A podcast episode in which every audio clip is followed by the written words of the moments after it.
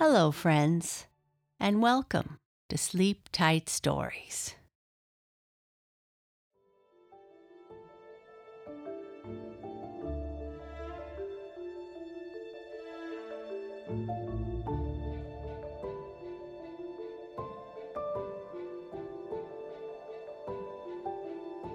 Remember in the last chapter of Cat City, Julian is speaking to the council and disagreeing with Tucker about the rats, while Susan waits.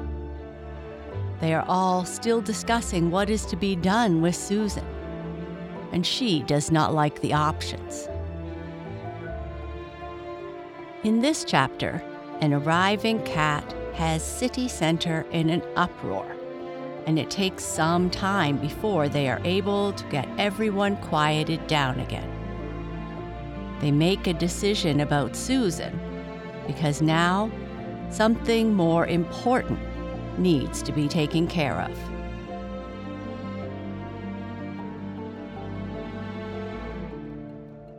Cat City, Chapter 9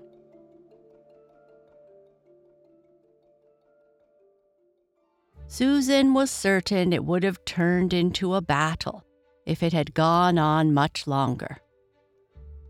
The fight, however, was ended before it began by a commotion from one of the four entrances. Susan looked up as the crowd parted and a brown mass streaked her way toward them. The crowd fell totally silent as the cat made one last leap and collapsed at the base of the pedestal, almost on top of Susan and Tucker.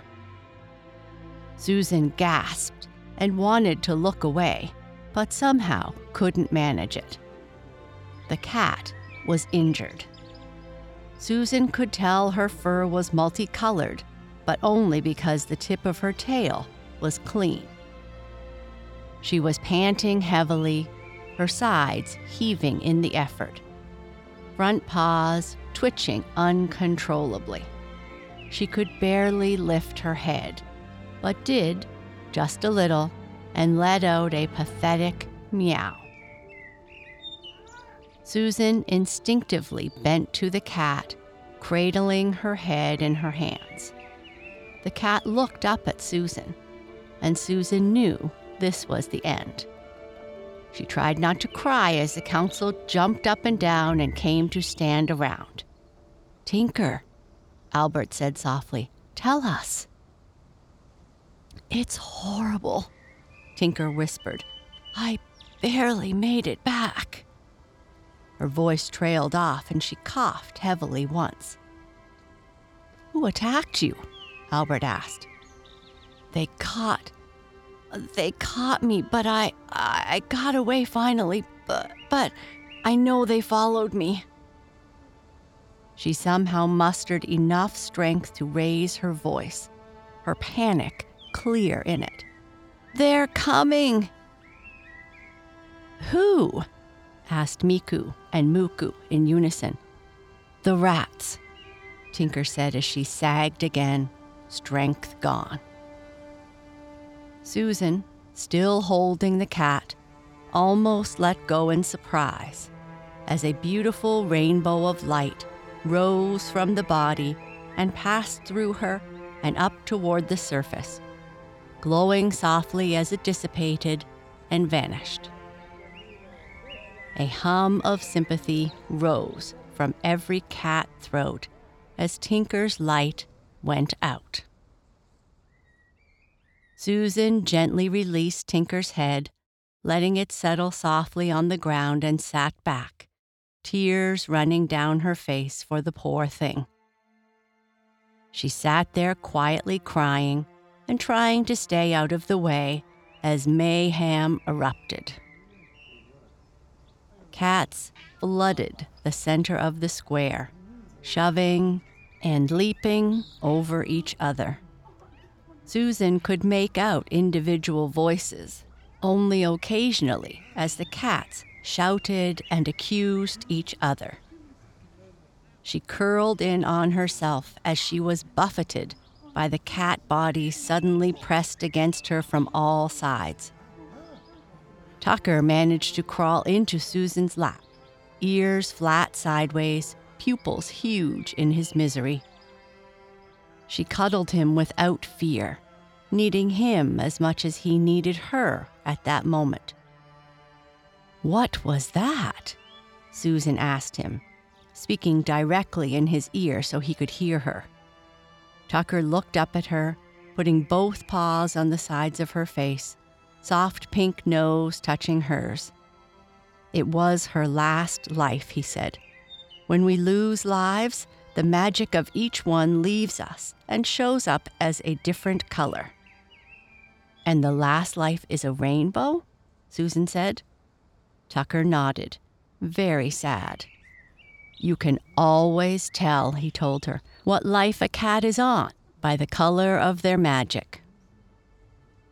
Susan wanted to ask more questions about it, but Tucker looked so upset. She didn't. You knew her? She was Vinny's cousin, Tucker said simply, and Susan left it at that. It seemed like forever before she heard the gong sound.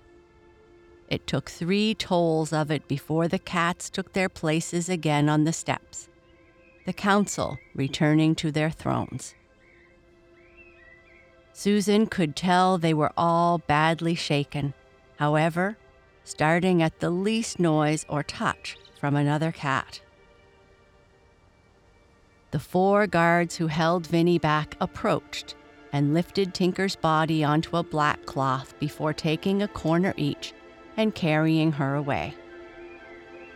Susan saw a pair of cats turn and follow the procession out. Vinny's aunt and uncle, Tucker said softly. She was their only kitten. Susan hugged Tucker a little harder as she felt a heavy body press against her right side. Vinny looked up at her, and Susan couldn't resist running her fingers through his thick mane.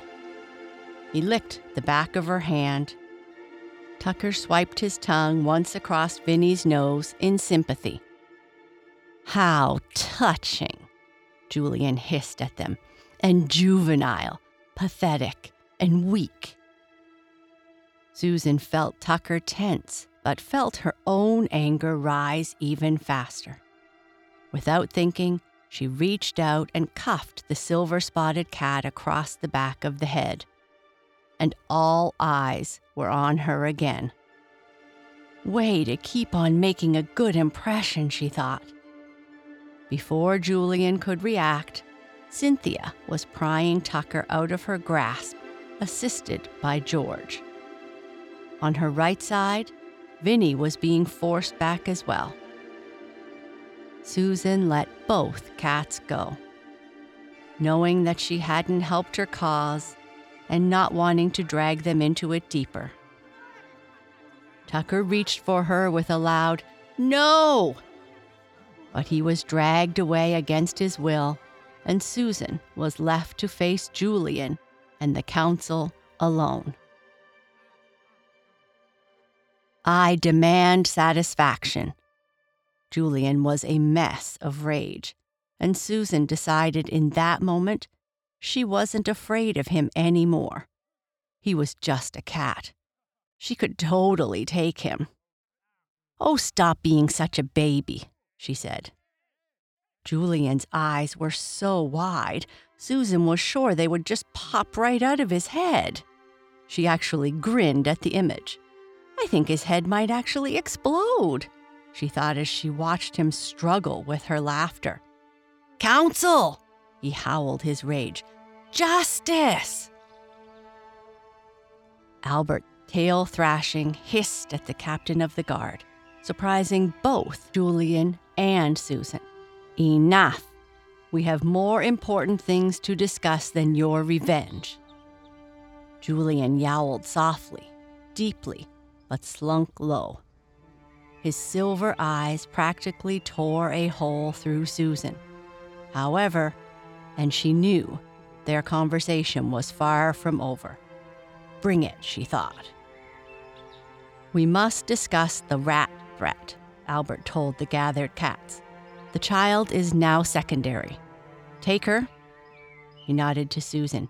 Keep her safe until this is resolved.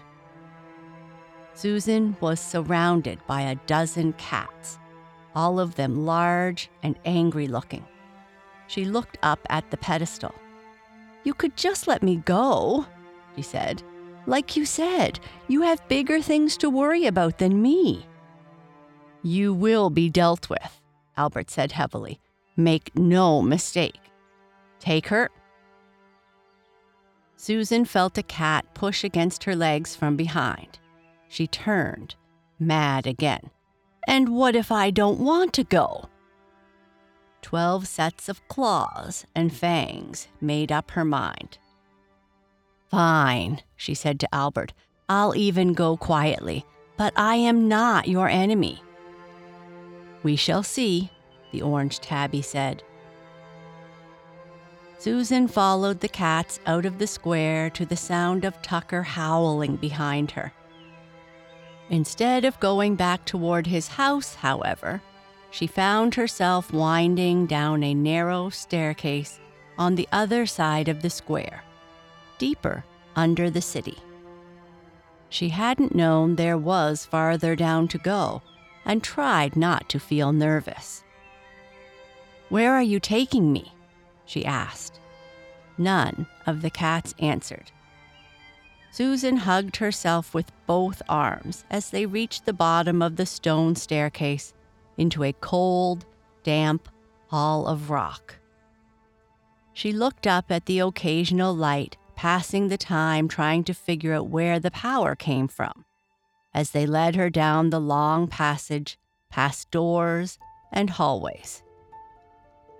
Susan started to feel cold as the damp of the stone cut through her thin raincoat. She was starting to get scared again. At least in the city, she could imagine she could escape. Down here in the dreary dark, she felt like she was marching to her doom. The cats finally stopped in front of what Susan's mind could only call a cell. The door was heavy, rusted, and pitted metal, with a narrow slot at the bottom and a tiny hole at her eye level. The door swung open in a glow of blue light. Susan froze. There is no way I'm going in there, she thought, just before heavy bodies push against her, forcing her to stumble forward and into the small cell. She turned. Too late, as the door clanged heavily shut behind her.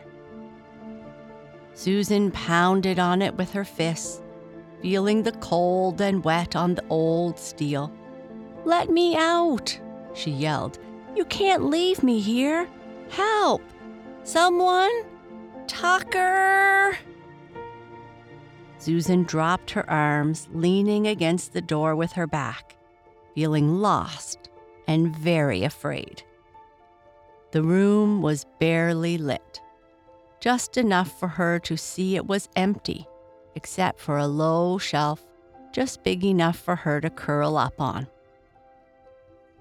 Susan, despair and fear finally winning, did just that. And for the second time in as many days, this time not bothering to fight it, she cried herself to sleep.